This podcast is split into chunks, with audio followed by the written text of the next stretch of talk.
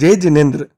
Terapanth professional forum Hyderabad द्वारा प्रसारित जैन कथा रत्नमाला की अगली कड़ी में आज हम जानेंगे कैसे दो पुतलियों के माध्यम से हमें जीवन में श्रेष्ठ मनुष्य की विशेषताओं को अपनाने व उन्हें पहचानने की सीख मिलती है।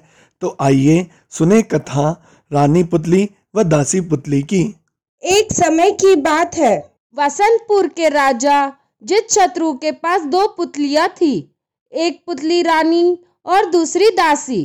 एक बार जित शत्रु ने वे दोनों पुतलियाँ अपने अनुचर को देखकर उसे सुखपुर के राजा गुण सुंदर के पास भेजा। अनुचर के माध्यम से उसे कहलाया कि इनमें से कौन सी पुतली रानी है और कौन सी दासी। इसका पता लगाकर उन्हें शीघ्रति शीघ्र समाचार भेजा जाए। तब सुखपुर के राजा गुणसुंदर ने मंत्री, प्रधान आदि अपने सभी सभासदों को बुलाकर उन पुतलियों की जाँच करवाई, क्योंकि वे दोनों पुतलियाँ रंग रूप और आकार प्रकार में एक समान थी, अतः उनमें अंतर कर पाना बड़ा मुश्किल था।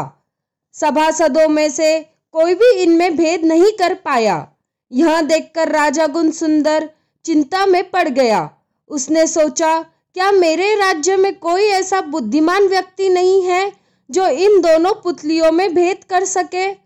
राजा को चिंता मग्न देखकर किसी व्यक्ति ने उससे अनुरोध किया कि पद मुक्त प्रदान बहुत बुद्धिमान है।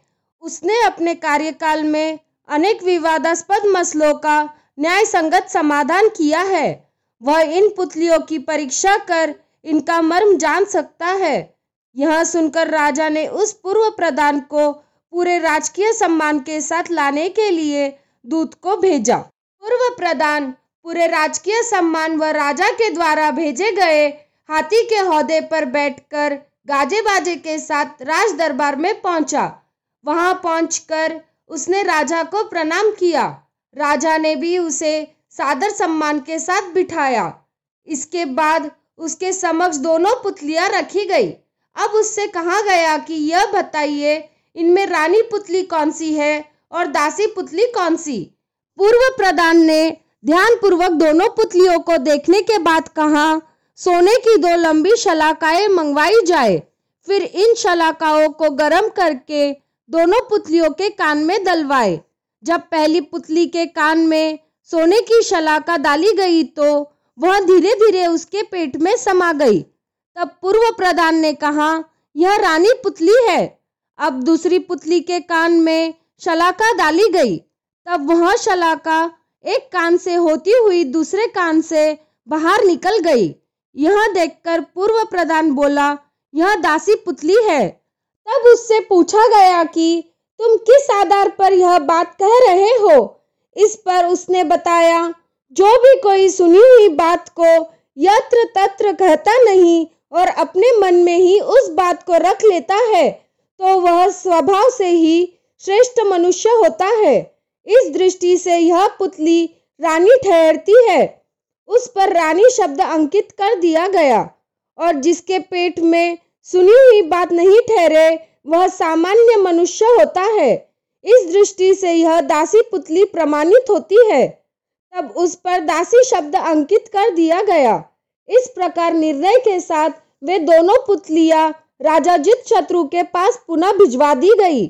राजा जित शत्रु इस निर्णय को जानकर बड़ा प्रसन्न हुआ। उसने राजा गुण सुंदर से कहलाया कि आपके जिस प्रधान ने इन पुतलियों की सही परीक्षा की है, उसे हमारे यहाँ भिजवा दीजिए। सुखपुर के राजा गुण सुंदर ने वसंतपुर के राजा जित शत्रु का यह संदेश पाकर अपने उस पूर्व प्रधान को वहाँ भिजवा दिया। उस पूर्व प्रधान ने राजा जित शत्रु की राज्यसभा में पहुंचकर उन्हें संविधि प्रणाम किया। राजा जित शत्रु ने सिरोपा और लाखों रुपए की संपत्ति देकर उसका खूब सम्मान किया। कितने ही दिनों तक राजा जित शत्रु ने उसे अपने पास रखा। तत्पश्चात उसे ससम्मान विदा किया। सांसारिक कार्यों की दृष्टि से ऐसा बुद्धिमान था वह प्रधान। ओम अरहम।